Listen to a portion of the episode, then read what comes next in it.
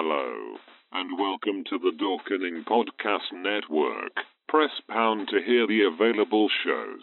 That Strange Show, Throwdown Thursday, Loose Cannon with Jar Jar Jeremy, Three Guys That Horror, the new and improved Super Retro Throwback Reviews, the Audio Files oh. 2.0. This is probably one of Dwayne's worst films.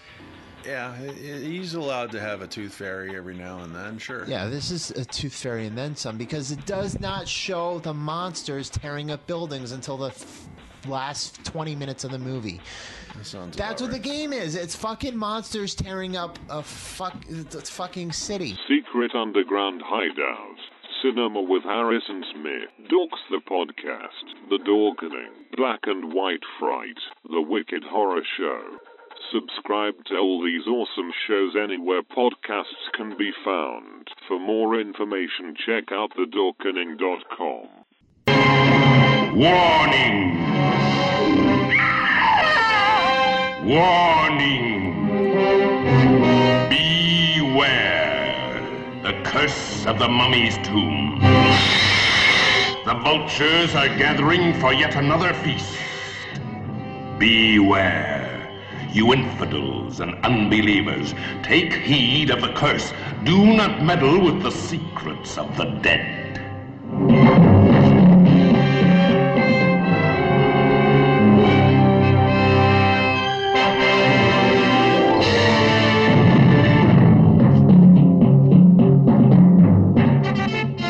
I must take you into my confidence and warn you. There is a curse which says that all persons present at the opening of a pharaoh's coffin and who gaze at the face of the mummy therein shall die. You have been warned.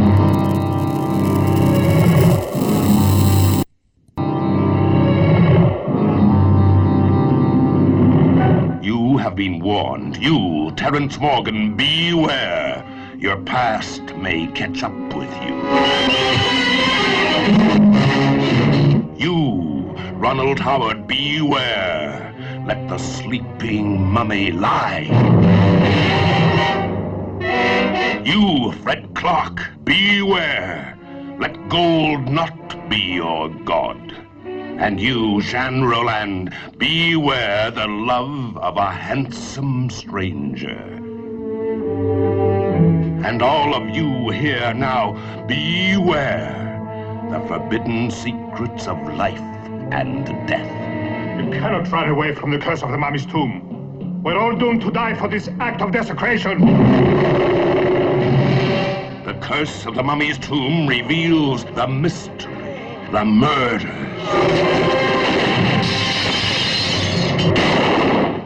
The terrifying story of a rampaging bandage and bone monster stalking those who defiled its tomb of terror.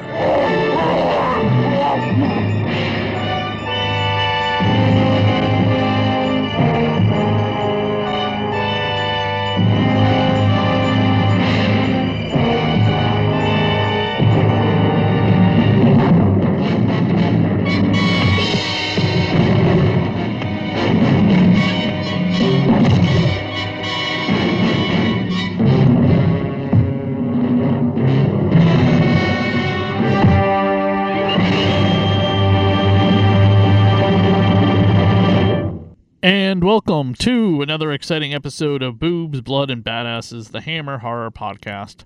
I am your host, Dr. Chris, And I'm your co host, Ro Lauren. and tonight we are talking about the 1964 horror movie, The Curse of the Mummy's Tomb. and Ro has the plot synopsis for this second of four mummy films from Hammer's library. I do. So, The Curse of Mummy's Tomb, originally released on December 31st, 1964, directed by Michael Carreras. Our film begins with the credits rolling over some ancient Egyptian ruins to reveal we are in Egypt 1900. Egyptian archaeologist Eugene Dubois, played by Bernard Rebel, has been tied to some stakes and is being guarded by some Egyptians. More ride up on horseback. One looks through his clothes and belongings, takes out a knife, and stabs him and cuts off his hand. His body is brought back to camp where his daughter, Annette Dubois, Jeanne Roland, is an Egyptian and an Egyptian archaeologist, Sir Giles, um, Jack Gwillim, and John Bray, Ronald Howard, are staying. The Egyptians warn them of the curse of Ra's tomb, but the archaeologists dismiss it as a superstition. Annette discovers the severed hand of, and of her father and the bloodied knife outside. The archaeologists and their aides remove Ra's sarcophagus from its tomb. They are informed that their financial benefactor, Alexander King, Fred Clark, has arrived. Sir Giles and his Egyptian colleague Hashmi Bey, George Pastell, went, or want the, ex, the exhibits to be sold to the Cairo Museum, but against their wishes, King wants to take the exhibits on a world tour to make lots of money. Sir Giles resigns in protest, so King appoints Bray head of the exhi- exhibition and relics. That evening, while they discuss the curse of the pharaohs, the storeroom containing their relics is ransacked. One of the Egyptian servants has been murdered and their inventory list stolen, suggesting others are interested in the findings of the tomb. On board ship back to England, Annette and Bray discuss their futures on deck when a scr- uh, when a scream alerts them to a man attacking Sir Giles with a knife. The attacker also threatens Annette before another passenger, Adam Beauchamp, I think that's, yeah, Adam Beauchamp, Terence Morgan, intervenes, fights the attacker, and knocks him off the ship into the sea. Adam offers to keep Bray and Annette safe and help secure the Egyptian relics. In London, Bray and Annette invite Adam to accompany them to see the relics, where King is having them unpacked for an exhibition. Annette tells him the story of the Pharaoh. Ra searched for eternal life, but his father Ramses banished him to the desert. A tribe of nomads made Ra their king and gave him a medallion used in reviving the dead. Ra planned to return to his homeland for vengeance, but his brother, Be, sent assassins to kill Ra before he could leave. The assassins cut off Ra's hand and to prove he was dead, but did not take the medallion. King opens the sarcophagus to reveal Ra's mummified, bandaged body, Dickie Owen. Back at Adam's house, Annette tells Adam about her relationship with Bray. Bray arrives and Annette takes a medallion out of her bag. Back at Adam's house, Annette tells him about her relationship with Bray. Bray arrives and Annette takes a medallion out of her bag that she says her father gave her. Adam shows an interest in it, so they agree to have the medallion authenticated by Sir Giles. But after Bray insults Sir Giles, he's left to try and identify the medallion alone. While he does so, he's attacked and knocked unconscious by an assailant who steals the medallion. King introduces the exhibition in London and tells the story of the archaeologists and how they found the tomb of Ra. Before opening the sarcophagus, King warns the assembled crowd of the curse of the pharaoh, saying it will affect anyone present at the opening. But when the sarcophagus is opened, it's empty. Inspector Mackenzie, John Paul, from the police arrives to investigate, but no one can explain what has happened, although Bray speculates that someone may have stolen the body to bring it back to life, an idea that King disputes. As King leaves the exhibition that night, he encounters the mummy in a narrow passageway. The mummy strangles King and pushes him down uh, over the stairs into the river. Bray visits where Bey is staying in, in London and asks for his help. At home, Sir Giles is examining Egyptian hieroglyphics and works out that they refer to the sacred words of life. But just as he does, the mummy crashes in through the French windows. He tries to shoot it, but the mummy kills him by hitting him with a heavy ornament on his desk. At Adam's house, Annette has fallen in love with him and decides to leave Bray. The mummy breaks in and starts to attack him, but when Annette screams, it approaches her instead. Adam speaks to the mummy in Egyptian in an attempt to stop it, but when it doesn't, Annette, fa- Annette faints. The mummy, however, gently strokes her, then returns to Adam and knocks him out, then leaves. Bray, Bey, and Inspector Mackenzie arrive, and Bray convinces the inspector to give him a second chance to solve who's behind it. While Bray discusses the curse with Bey and the mummy, uh, the mummy breaks in, but it's a trap, and the police catch the mummy in a net. Bey kneels before the mummy and offers himself as a sacrifice. The mummy breaks out of the net and crushes Bey's head with his foot before leaving without attacking anyone else. The police follow. This proves to the inspector and Bray that not only or that only those present at the opening of the sarcophagus are in danger, which means still only Bray and Annette. At his house, Adam shows Annette his collection of Egyptian relics. Annette questions how he's had his knowledge, and Adam reveals that he is Ramses' other son, cursed by Ramses to everlasting life, who can only die by the hand of his brother Ra, who was killed by the assassins he sent. But now he has the chance for peace, since he can die as Ra has returned to life. He places the medallion around Annette's neck and makes her repeat the words to awaken Ra's mummy. Before he can die, he instructs Ra to kill Annette. The last of the tomb pillagers. Bray and the police burst in, so Ra and Adam take Annette into the underground tunnels. As they struggle with their pursuers to close the, to close the door behind them, Adam's hand is trapped and severed as the door closes. However, Ra won't kill Annette because of her beauty. And as Adam takes out a knife to stab her, Ra stops him and forces him underwater and kills him. The mummy leaves with the medallion and pulls down the roof of the tunnel on top of him, burying himself under a pile of stones and rocks, leaving Annette to be safe and rescued by the police. Then the credits roll.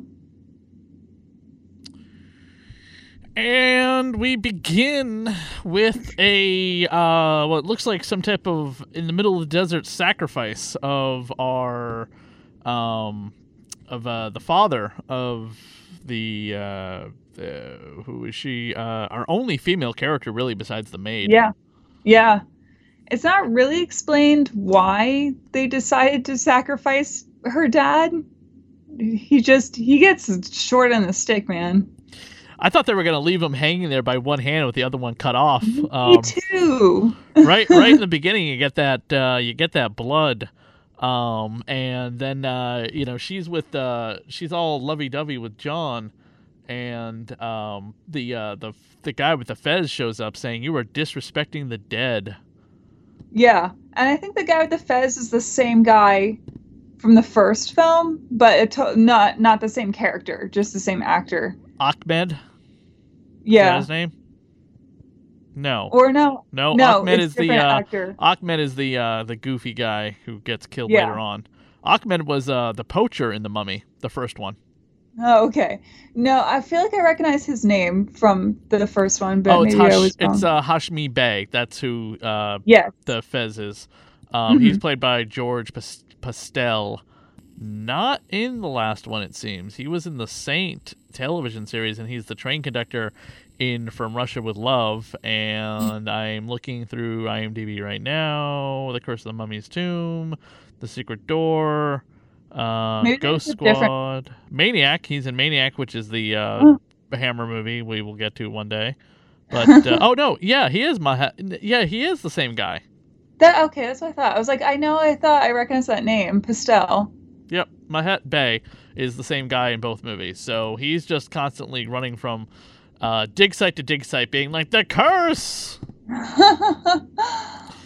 Our quasi hero in the movie, there's not really one direct hero in the film, but if, if it's anybody, it's going to be John, played by Ronald Howard. yeah. He kind of figures some he tries despite everything to figure things out. Absolutely. Poor And- man is being cheated on to directly to his face, and he still wants to figure everything out. Right. Uh, he played Sherlock Holmes in 39 episodes of a Sherlock Holmes television series back in the 1950s. Oh, that's so funny. I can totally see that actually. Yeah. His uh his girlfriend, the cheating bitch, she is played by uh Jeanette uh Jean Jean Jeanne Roland. And she was uh Bond's masseuse therapist in You Only Live Twice, and she was one of the captain of the guards in the original Casino Royale from 1967. Oh wow.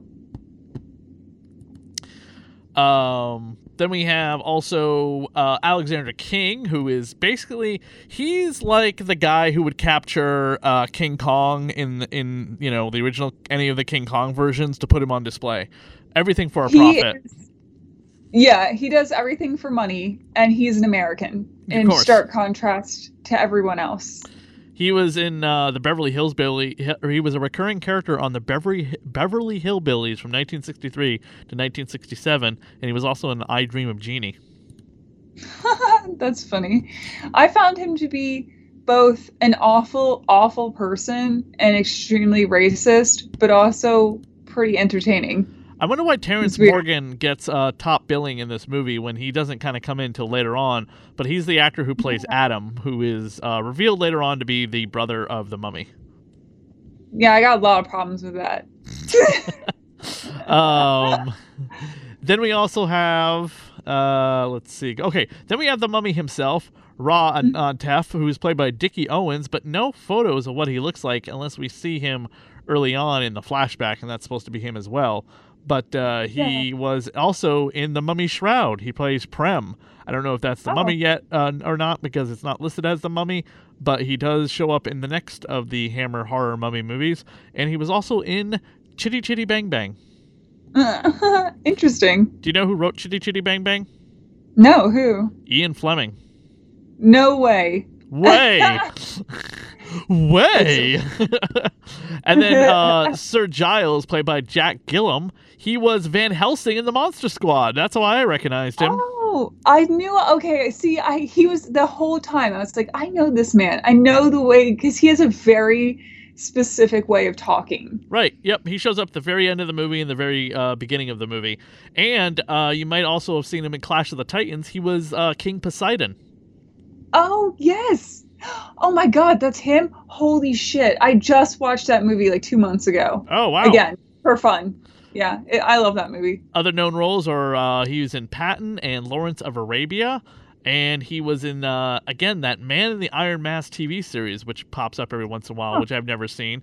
But he's also a Bond actor, as he was in Casino Royale, the original, and Thunderball. Wow. I loved Sir Giles. He was like one of my favorite characters in this movie because he was the only one talking sense. Yeah. Uh, He's like, he- we found a really um pretty amazing thing here. We should probably put it in the museum. right. Um, he uh, was like the James. Bo- uh, sorry, he was like the Indiana Jones of the movie. It belongs in a Yeah. museum. So do you, Doctor Jones. so yeah, and I, I didn't catch. I mean, I thought it was cool too that um that uh he even wanted to put it in the museum of of Cairo. Not even not even ship it off to the British Museum like they usually do. Right. The mummy, the the monkey that shows up in this scene is the most adorable character in the movie. Oh, I know. I love him so much. He's so adorable. He's so cute.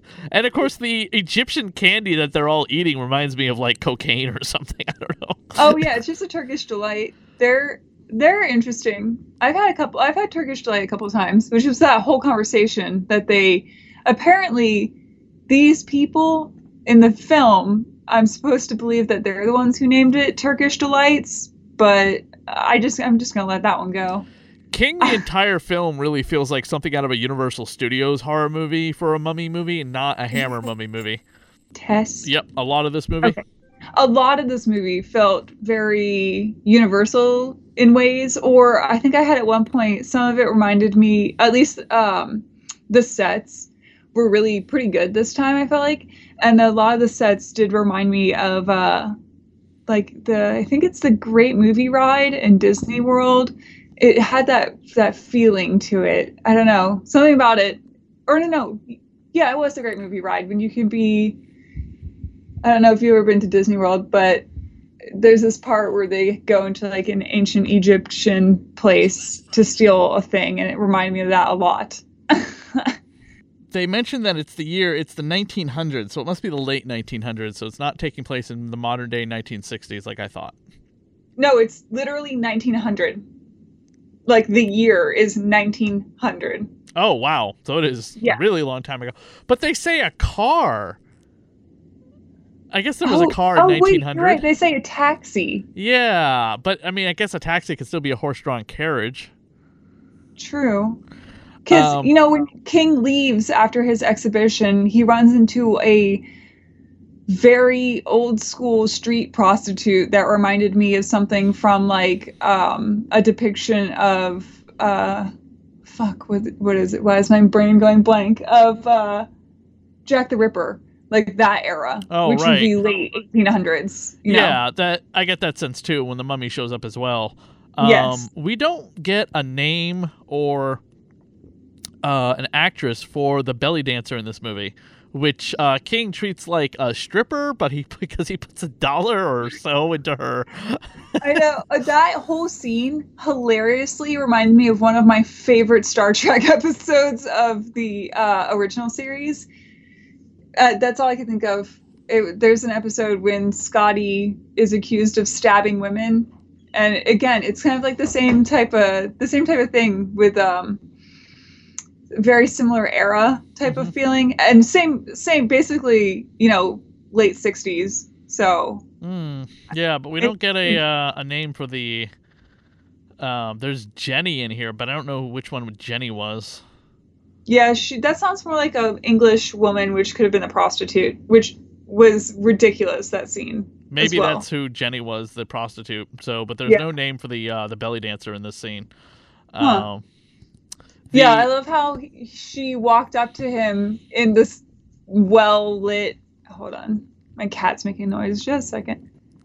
The movie was directed by Michael Carreras, if I'm pronouncing the name correctly, and he also did films like The Lost Continent, Prehistoric Woman, and Creatures of the World Forgotten, which all have women in some type of bikini, a fuzzy bikini, doing some type of belly dance. So you know they needed to cast a woman with the flattest stomach they could possibly find. Uh, yeah, which is totally fine because that's awesome. Um, the belly dancing, I don't know. I always just think of Shakira every time I think of I see belly dancers nowadays. Because Shakira in all her music videos is belly dancing. yeah. Um, I. Oh my god, sorry. Um, these cats, but uh, yeah, I loved how in that one scene with the with both the belly dancer and the prostitute, King just thinks he can give them some like pocket change and like change their life. It's ridiculous. Just ridiculous to me. We have this Like he literally hands them pocket change. we have this comic relief character. And we immediately I immediately think that he is something out of uh, the uh, old school Universal films once again. Mm. um, kind of like a yes, master. What do you say, master? uh, I can't think of the actor who comes to mind that he reminds me of, but it'll probably come to me eventually. Um, this act, our female character, our pretty much only main female character, goes through many dresses in this movie, many of which shows off her amazingly endowed cleavage. Uh, the best one is at the end of the movie in the blue dress.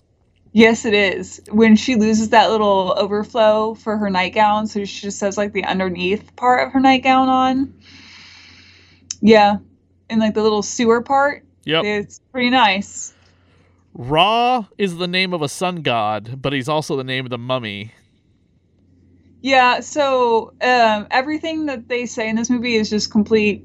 Like they made up the character. It's just like complete bullshit. Except for Ramses the Eighth, he was real, but he, as far as I could read, he didn't have any any kids, or if he did, they were so irrelevant that they didn't.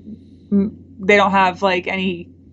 I don't have any details about them. Oh, But yeah, everything in this film is just fake, which is fine. I mean, they're doing their own story.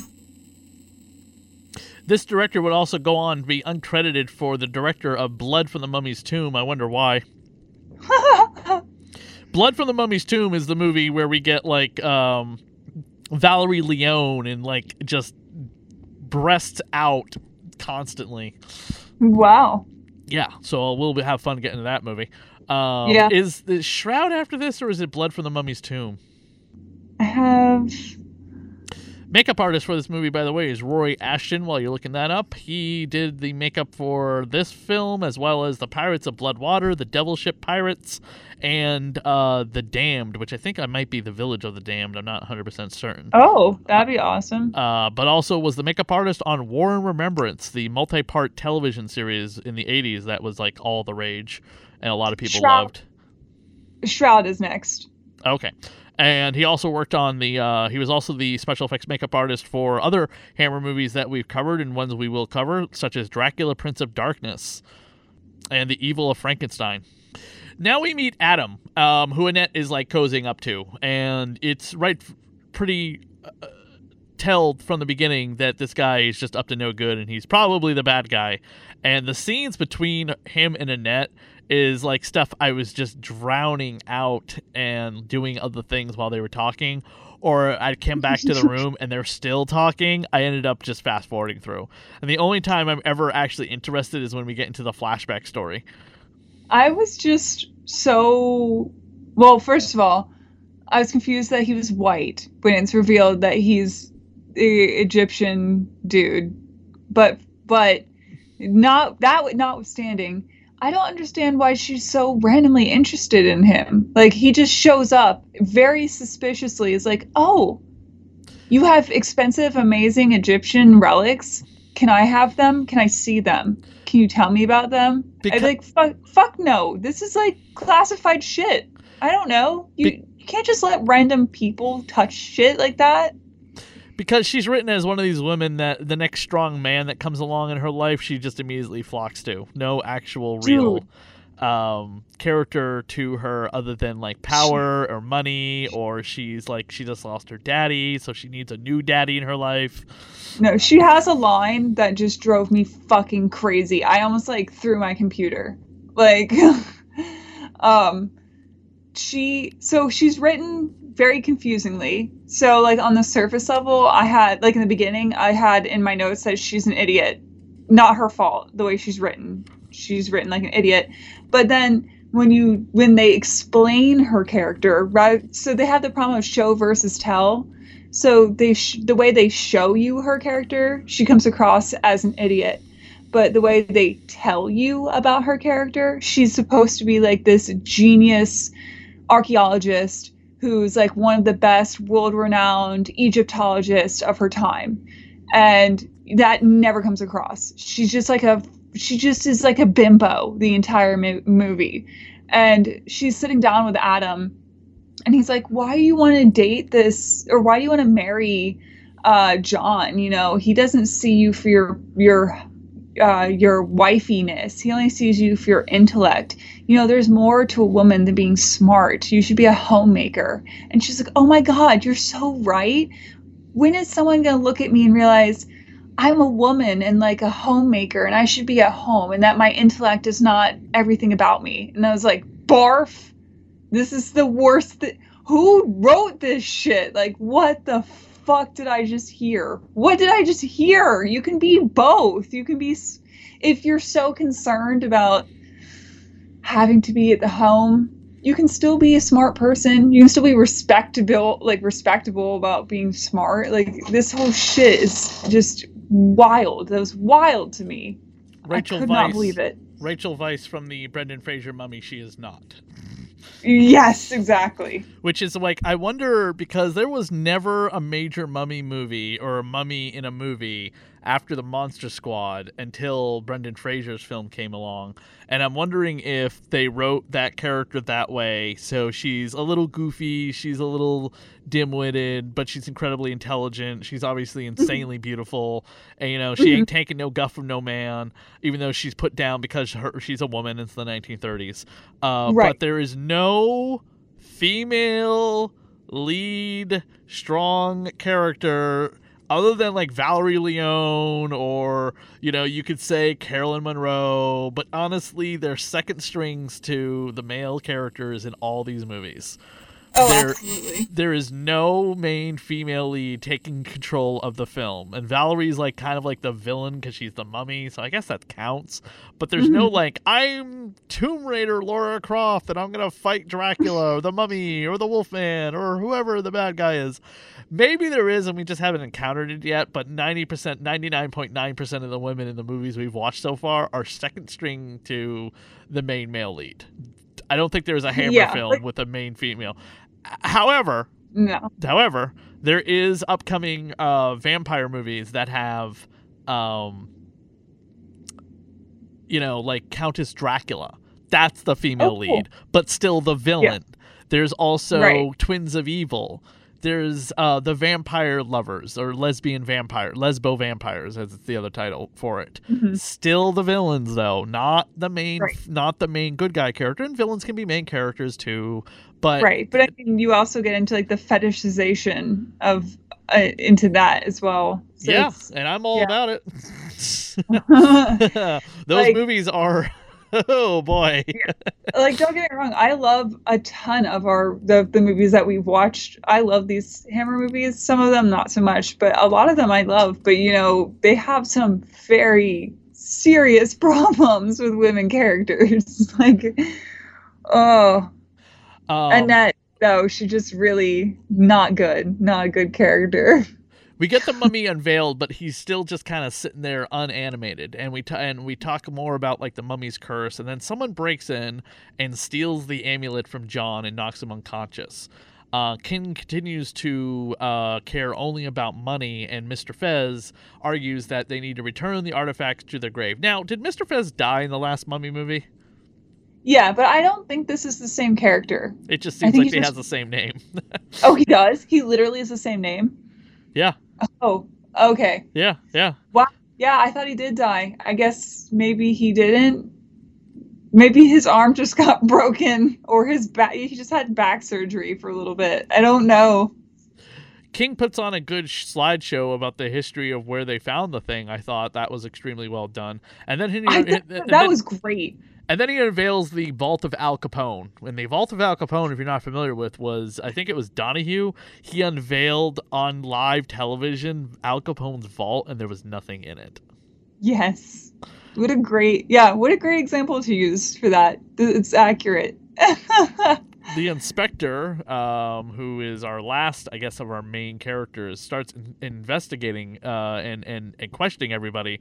And Jack, uh, sorry, King immediately points to um, Mr. Fez and is like, "Oh, but." Uh, you know, I, uh, he threatened me. He's like, I threatened nobody. I, I just told you that, you know, everyone's going to die because of a curse. that was no threat. That was fact. yeah. And then he's like, "Okay, well, Giles, you know, he's dumb drunk now because they fired him." And John, Giles- and John's theory is the mummy is alive. yeah. The sound also gets really weird when the mummy finally shows up and kills King in the uh, stairwell. Yes, he like he the mummy makes very interesting noises. I also thought that when he kills when he kills King in the stairwell, it reminded me of The Exorcist. Even though this is before The Exorcist came out, it it had this very similar look, like the colors, obviously the stairs, like the way it was just it reminded me of that. Giles continues to translate. Uh, we remember that he's still around, even though he got kind of like shuttered off. When they pre- when the presentation slideshow is going on and King mentions Giles' name, he just looks really uncomfortable. Later on He in the movie, he starts on continue translating the uh, the um, the the sacred words of of the mum of uh, of life, and then the mummy uh, breaks in and Giles shoots him seven times with a six gun revolver, and then the mummy bludgeons him to death three times. Now I'm assuming what he found out is that Adam and the mummy are brothers. Yeah, I he's got to have figured it out. Cause I mean, or I would say, or that it just that he would come back to life, but still, he uh or John knew that, and he didn't kill John, so I guess he probably had to figure it out more. Right.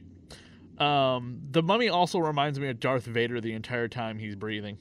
Yes.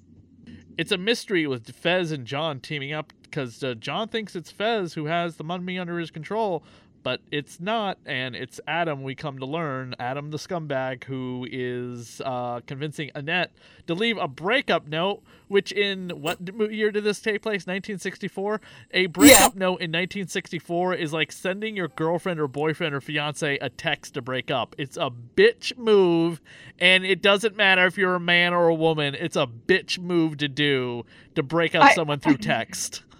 I also I had to laugh because Unless his it's COVID, John. do it over Skype. Yeah. I had to laugh because his name was John and she literally wrote him a Dear John letter. So I thought that was funny. Just little things. Right. Um, over the summer, I had a breakup with somebody. I actually went over there. I hadn't seen them in about a month, and I, I Hmm. was like, okay, I got to go over there and break up with them. Oh wow. Good for you. yeah, that's what I thought. That's what she said. Yeah. Did I come home feeling great about it? No.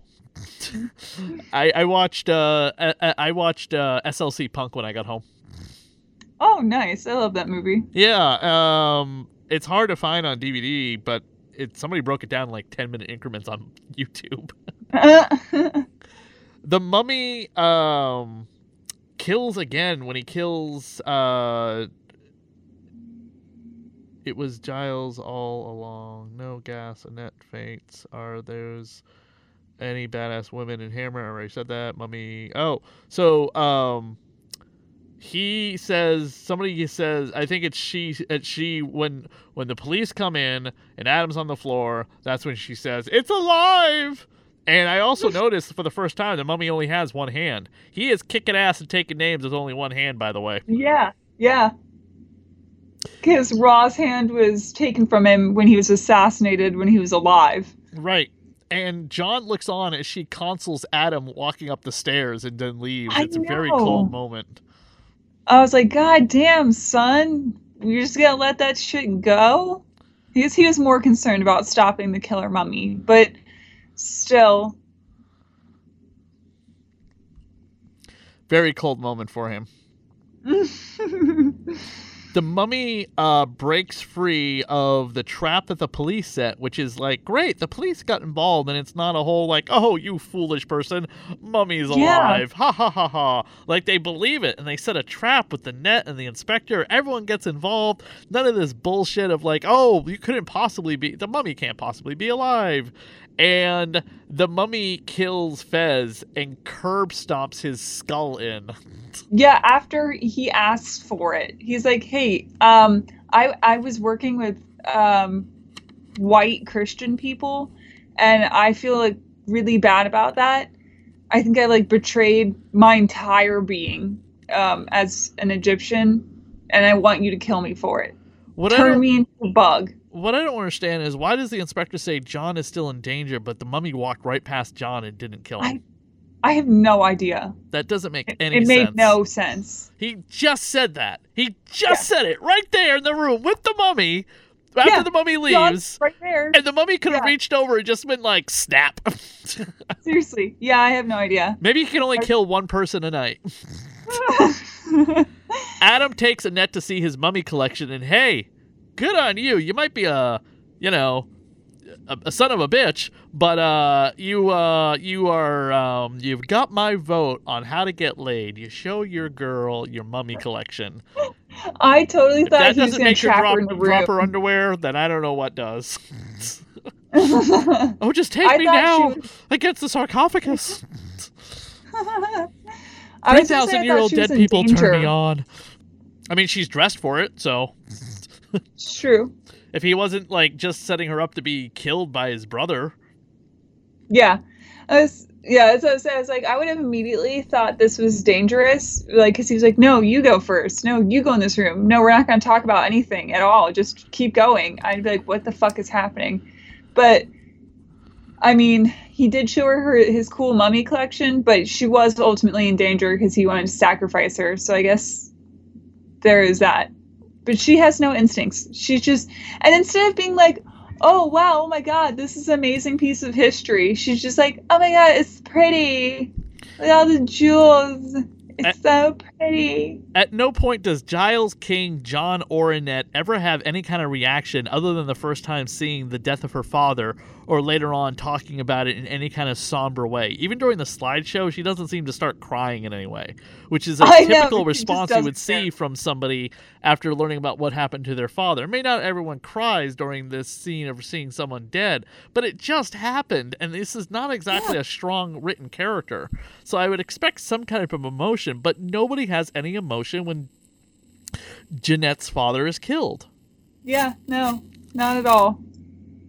And every single, actually, the other thing that's annoying about it is every single time something happens at all, every single man in the room is like, no, Annette can't look. No, get Annette out of here. I'm like, guys, she's a fucking full grown adult. Like, she deserves to know whatever is happening. This is also her job. It's her own fucking father. Like, oh boy, it was a time. When John and the police start chasing after Adam and Annette, uh, Adam gets his hand cut off, and it's the opposite hand of his brother.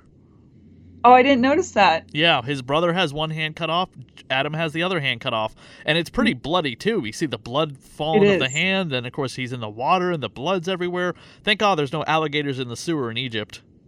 Even though, Um, you know, well, we're in London here.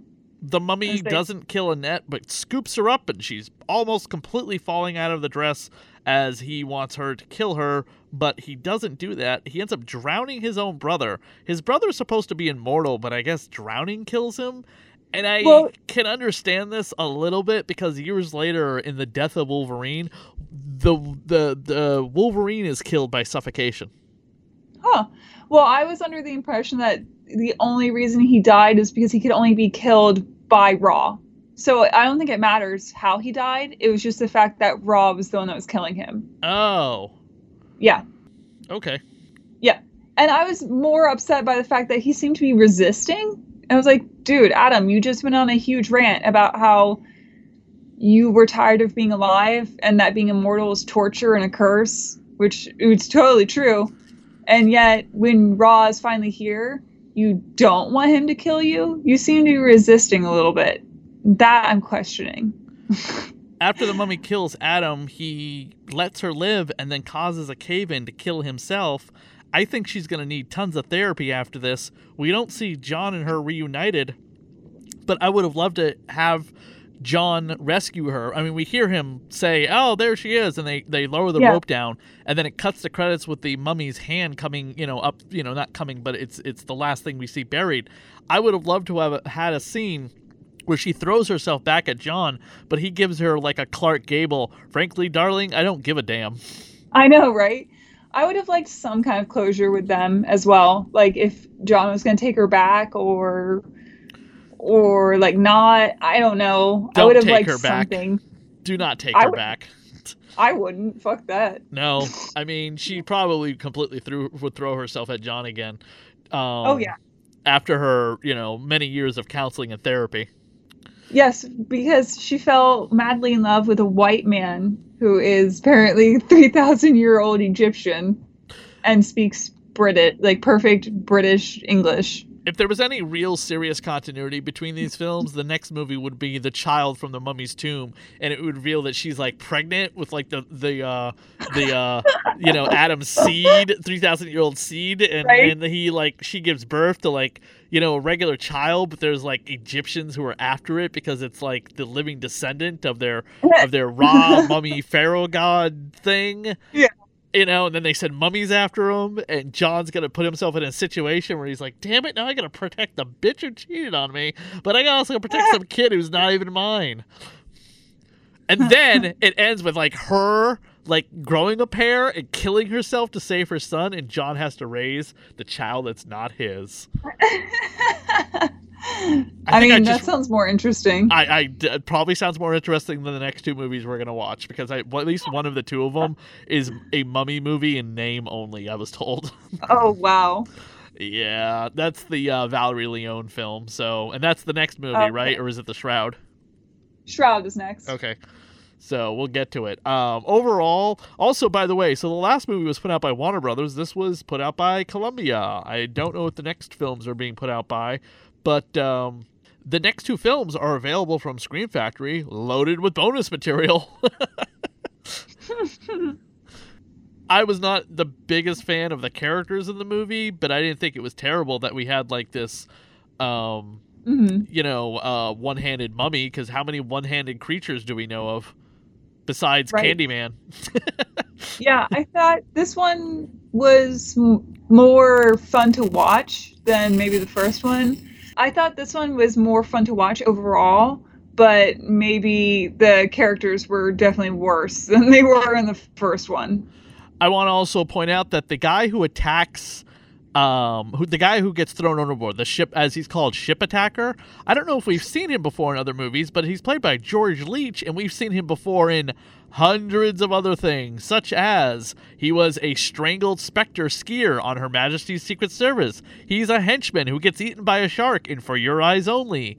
He is um, a shutterbug who gets killed in The Pink Panther Strikes Back. He is a man in an office uh, who watches. Uh, he's a he's the man in the office who does a double take and goes, "Huh?" After Superman catches a uh, cat burglar trying to steal some diamonds, but when he turns around, Superman's gone. He's also in Chitty Chitty Bang Bang, um, and and he's also uh, one of uh, Largo's crewmen in Thunderball. He's a Manchu minion in the face of Fu Manchu. He's a man in bulletproof vest at Q's division who gets fired at wearing the Q vest in Goldfinger. He's a decontamination technician in Doctor No. This guy had a fucking career. yeah, wow. I love character actors like that. yeah, I mean, especially when you're in that many goddamn Bond movies. Um, he's also a stuntman in Never Say Never Again, A View to a Kill, Octopussy, Superman, Oh, Revenge of the Pink Panther, The Pink Panther Strikes Again, The Spy Who Loved Me, uh, Star Wars Episode 4, A New Hope, Diamonds Are Forever, On Her Majesty's Secret Service, Casino Royale, Thunderball, Goldfinger, Doctor No, The Guns of Navarone.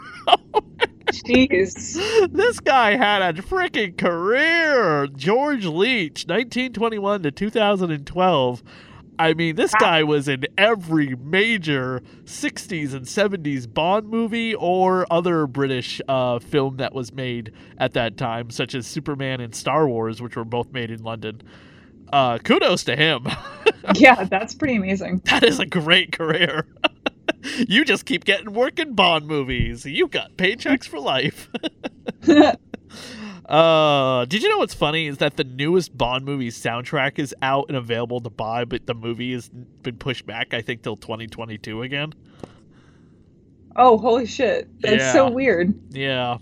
Well, that's all the time here we have here tonight on Boobs, Blood, and Badasses. Our boobs definitely go to our uh, heroine, as much of a heroine as she is, played by uh, Annette uh, Dubois. Uh, sorry, uh, Jeanne, uh, Jeanne Roland, who plays Annette Dubois. Um, she's the only real female in the film, other than the belly dancer. Yep. Uh, who's got a better Yeah. better belly than a uh, set of breasts? So we'll give it. We'll give her the belly award. Yeah. We'll give Annette the breast awards. Yeah. the blood is for all of the hand chopping in this movie. Um, Yeah, absolutely. You don't see this in a Star Wars movie because the uh, the lightsaber cauterizes the wound. and the badass should go to. Really know. I I, guess, Adam. Well, I was gonna say uh, Doctor. Yeah, John. Giles. Uh, just because he played Van Helsing in the Monster Squad. Oh yeah, Uh, I'll agree with that. Plus, plus he was the only one who understood how archaeology works. and he's the only one who actually got uh got uh, got got got to fight the mummy in a way that looked like he was trying to do something as he fires That's seven shots.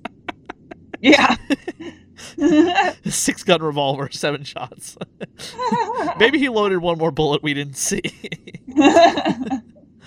Uh you can find us and all the other podcasts on the dorkening network and you can find us on our individual twitters at chris d sav and you can find me at Rolauren, R O L zero R E N. And that goes for Instagram as well. You can find me on Radio of Horror and Ro at the same name that she Yep. just gave you for Instagram. Or you can send us an email if you wish to. Any corrections or comments you have about the podcast, that radio of horror at gmail.com. We got two more of these mummy movies to go. And we'd like to thank everyone who's been checking us out and tuning in to Boobs, Blood, and Badasses, the Hammer Horror Podcast here on the Dorkening Network. Thanks, guys.